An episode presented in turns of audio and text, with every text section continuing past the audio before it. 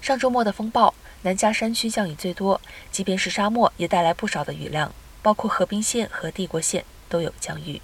迫使包括圣伯纳蒂诺县部分地区的居民疏散后，南加州未来三天将是温暖稳定的天气状况，部分地区高温将达到九十多度。美国国家气象局指出，十七号有许多地方温度将达到八十度，至十九号为止，部分地区温度将达到九十多度。